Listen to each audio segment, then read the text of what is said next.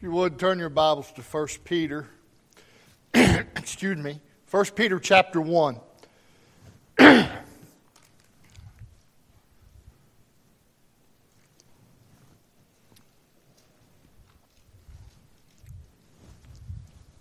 First Peter chapter 1.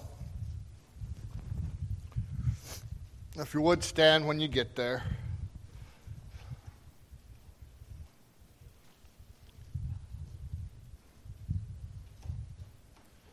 1 Peter chapter 1, and we will begin with verse 3.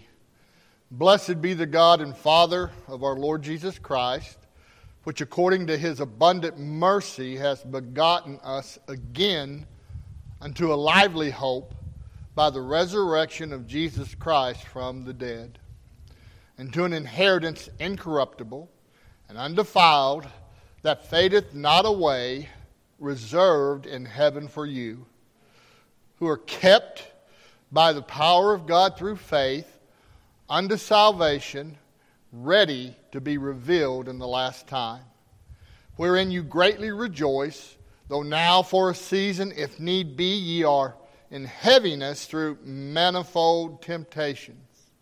That the trial of your faith, being much more precious than of gold that perisheth, though it be tried with fire, might be found unto praise and honor and glory at the appearing of Jesus Christ, whom having not seen ye love, and whom, though now you see him not, yet believing, you rejoice with joy unspeakable and full of glory. Let's pray. Father, I love you and praise you.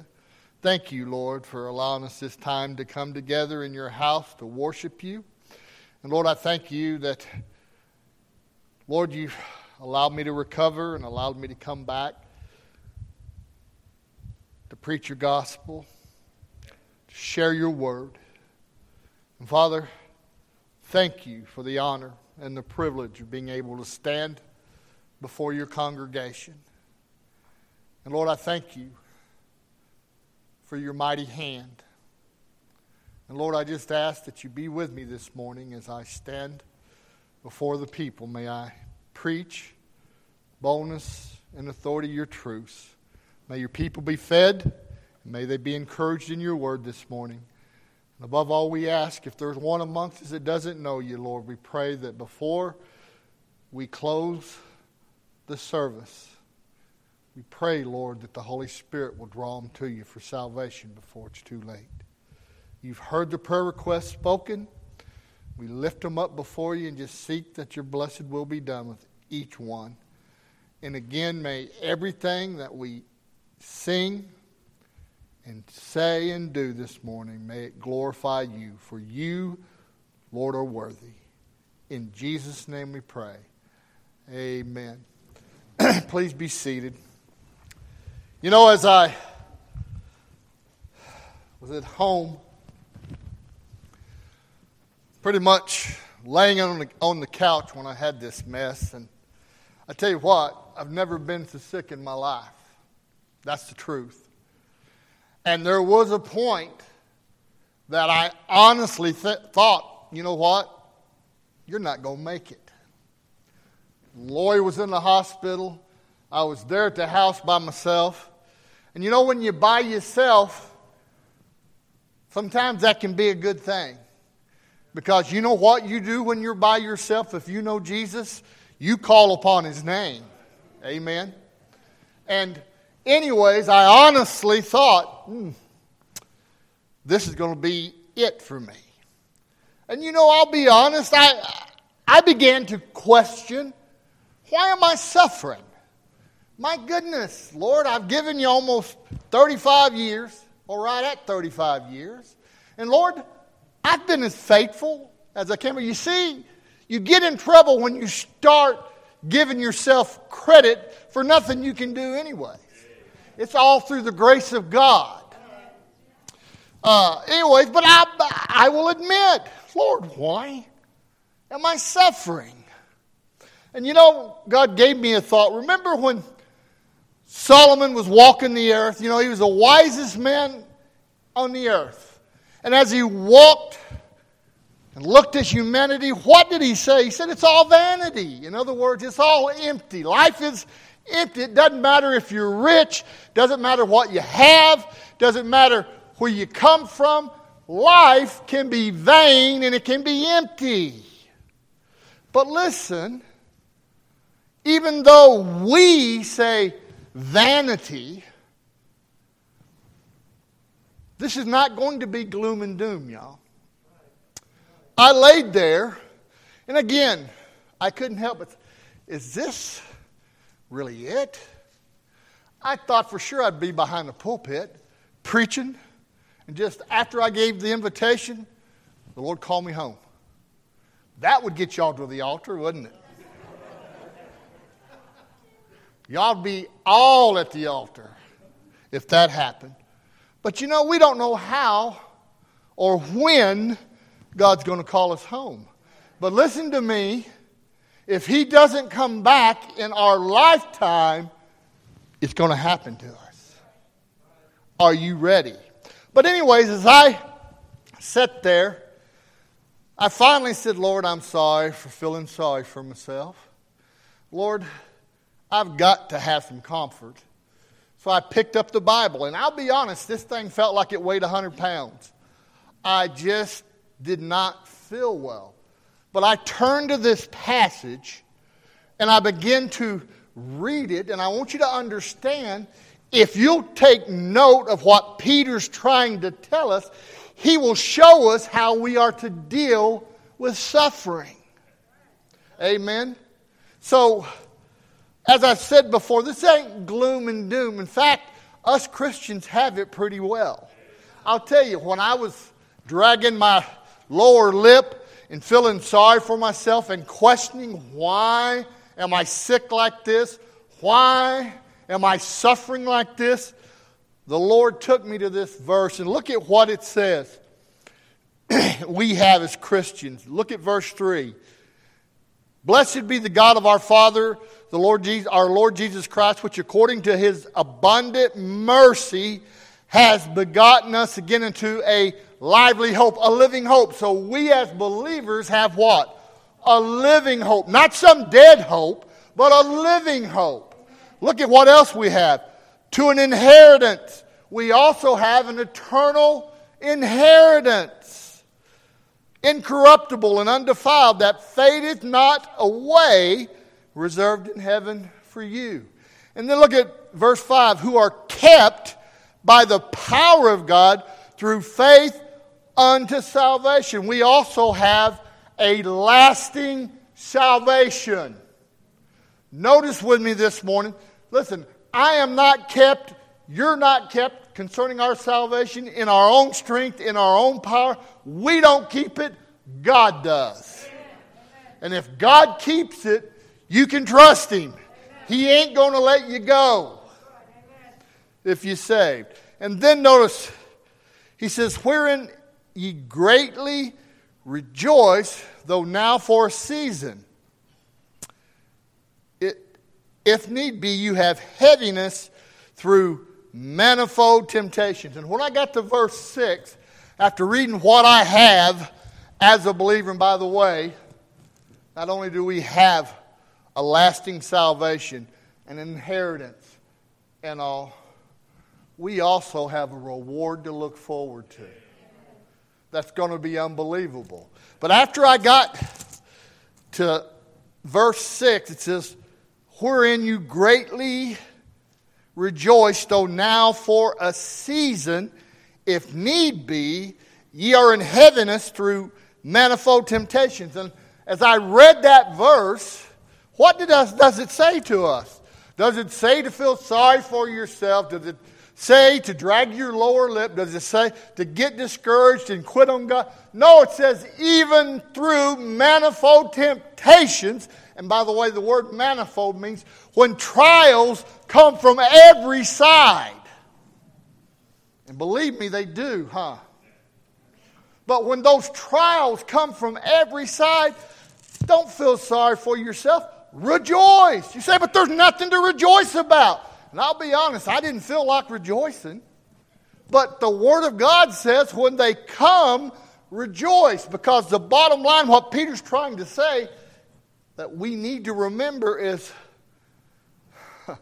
the reality is if you are a child of God, you will face trials.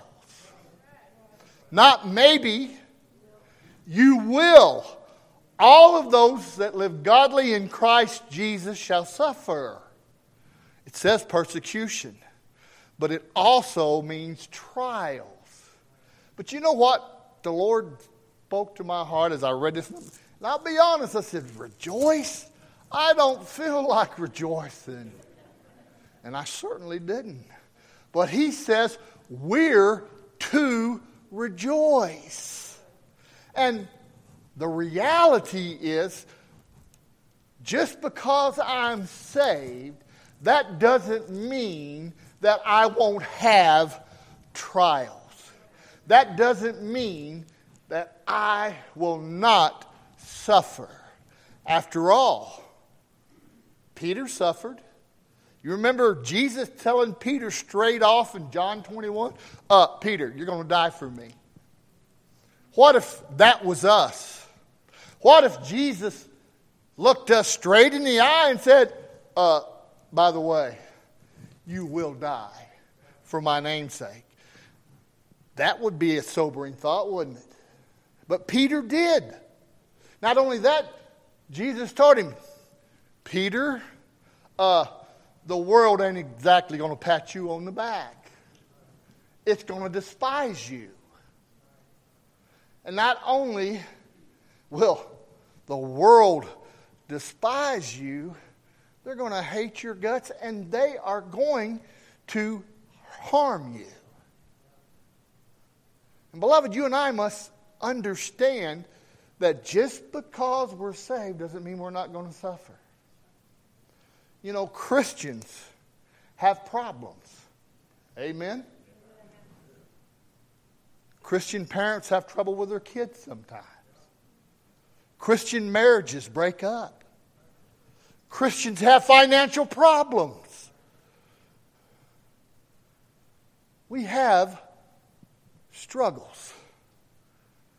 But stop listening to these health and wealth preachers out there that tell you, oh, if you get saved, you'll never have another problem.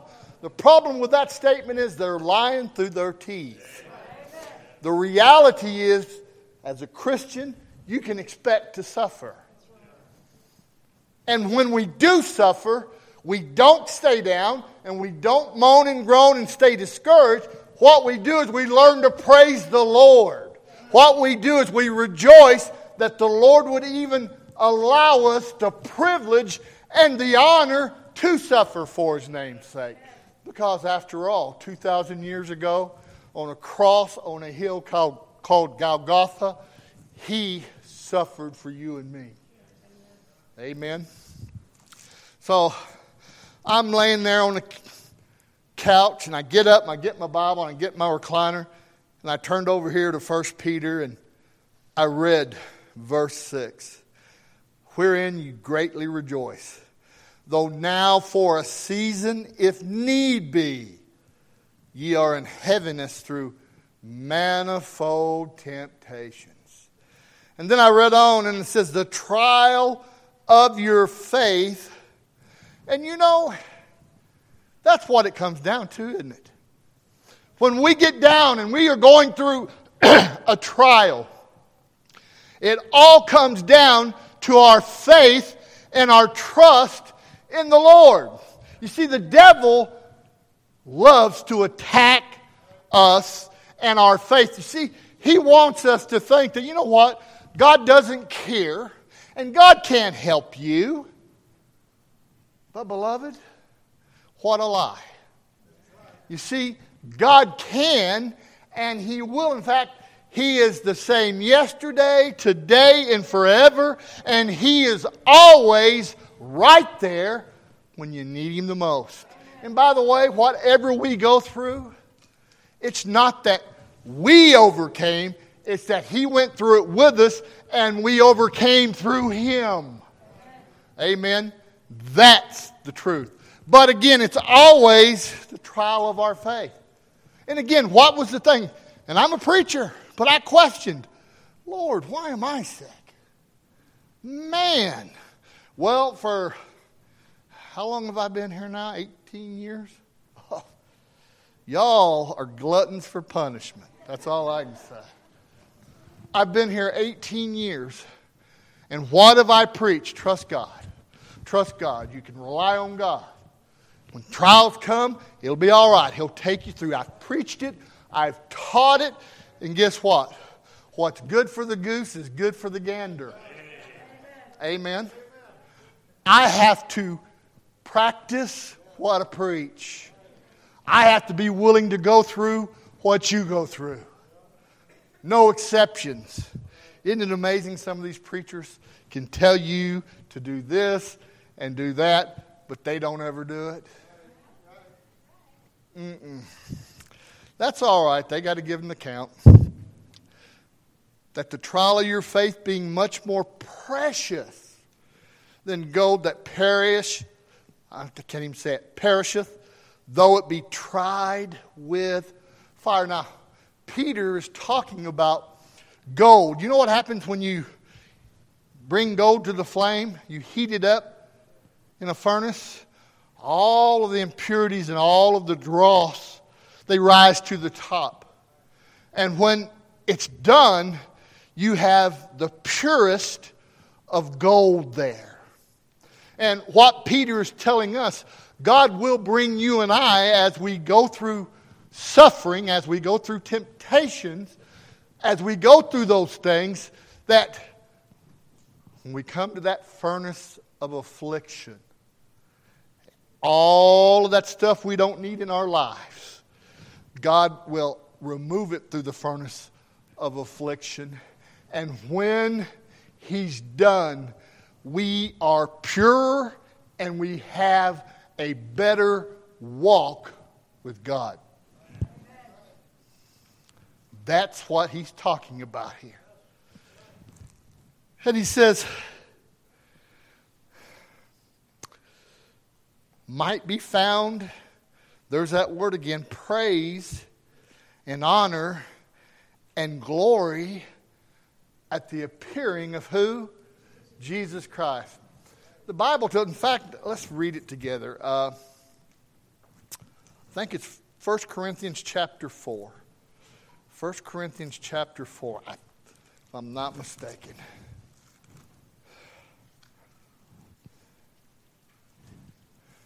Well, maybe it's Second Corinthians 4. I think it's second. Let me see. Yeah, it's Second Corinthians. I'm sorry, chapter 4.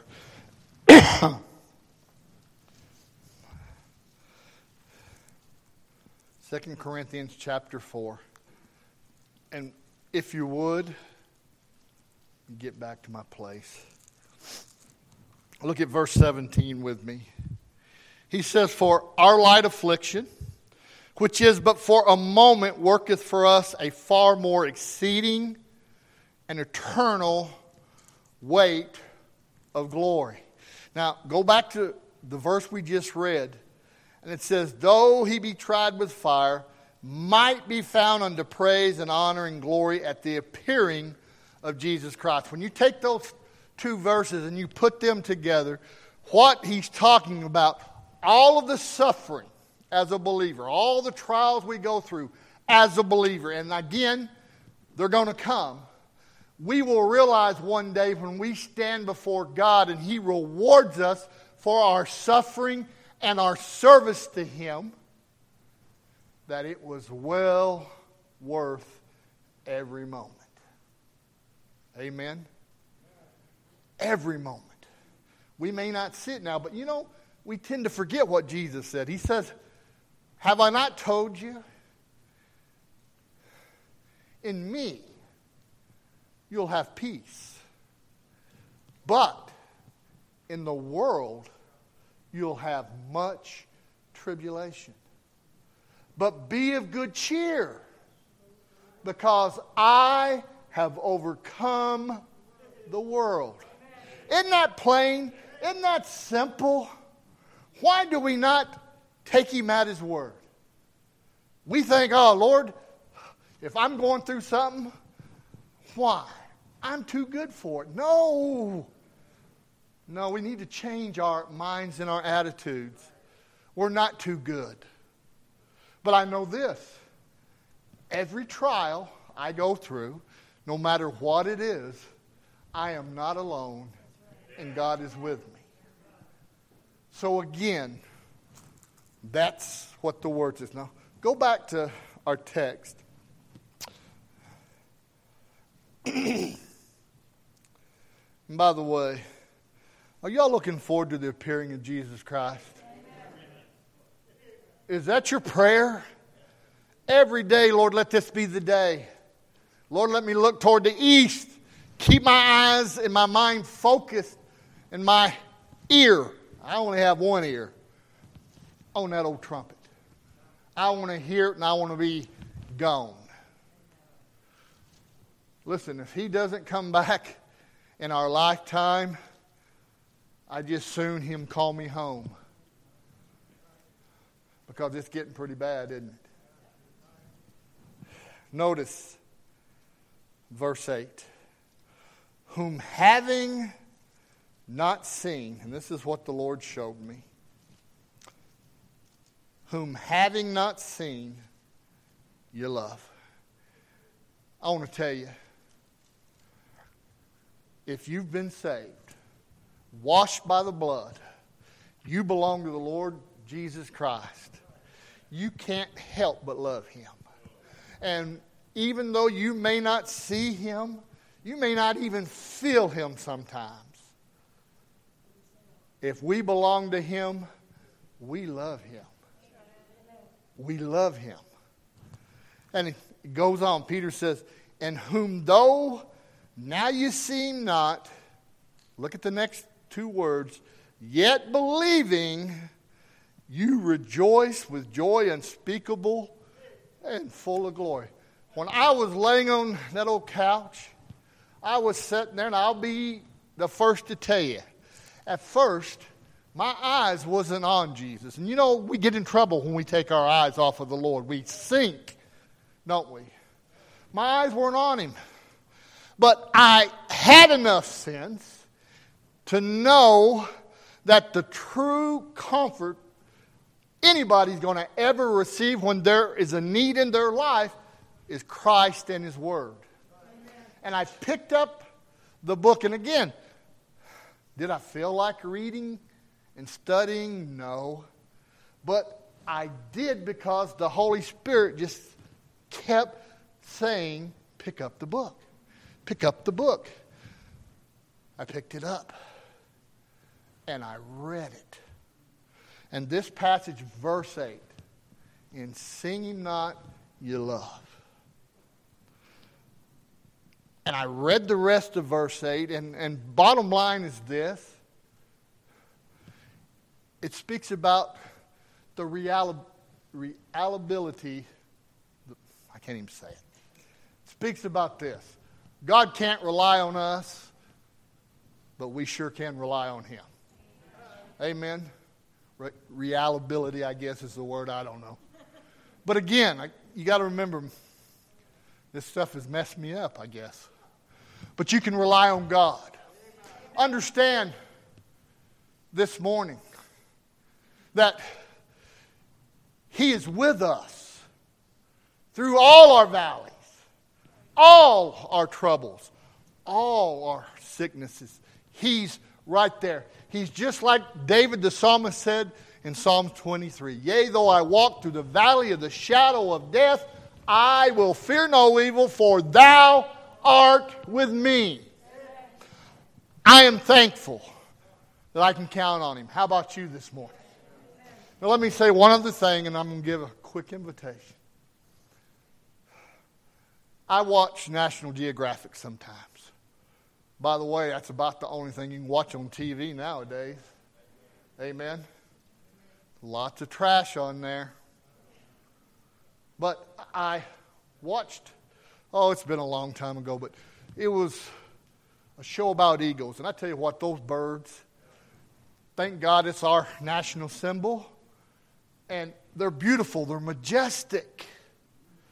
Anyways, do you know an eagle when she has a baby eagle that's in the nest? She'll have two or three. You know what she does? And by the way, that nest is high on a mountain, on a cliff. You know what they do? When it's time for them to leave the nest, they drop them. Now, I don't know about you, but that would scare me to death. You know that little thing is doing this all and to no avail. But at the very last moment, Brother Cyril, that eagle swoops down and picks up that eagle and brings it back to the nest. And it does that days over days till finally drop it it learns to fly on its own. You know, God's just like that eagle when you and I go through a major trial. We're being tested. Just like that. We think we're fixing to perish. We're going down. And all of a sudden, he swoops in and he handles that for us. Beloved, you can count on God. Now, I don't know what you're going through. Possible somebody here this morning is in the middle of one of those manifold temptations. You might be here, not going through it yet, but it's fixing to come your way. And my question to you is who are you going to depend on? What are you going to do if it comes your way? Because I assure you, it's going to come if you're a child of God. I can assure you of one precious thing, and that is the Lord said in Hebrews chapter 13, I will never leave you or forsake you. Paul said in Romans, all things work to the good of them that love God. And we forget about this part of the verse that are the called according to his purpose. Amen. You and I, as believers, have been called by God to follow him, trust him. He knows what he's doing. But if you're under the sound of my voice and you've yet to call upon him, you're not one of the called. But you can be. And he's calling and speaking to your heart right now through the Holy Spirit, saying, Yes, you need to come and trust me as your Savior. Heed his voice. Come. The altar's open. If there is a need, I assure you, Jesus and only Jesus can meet that need. And I don't care what that need is, it can be met.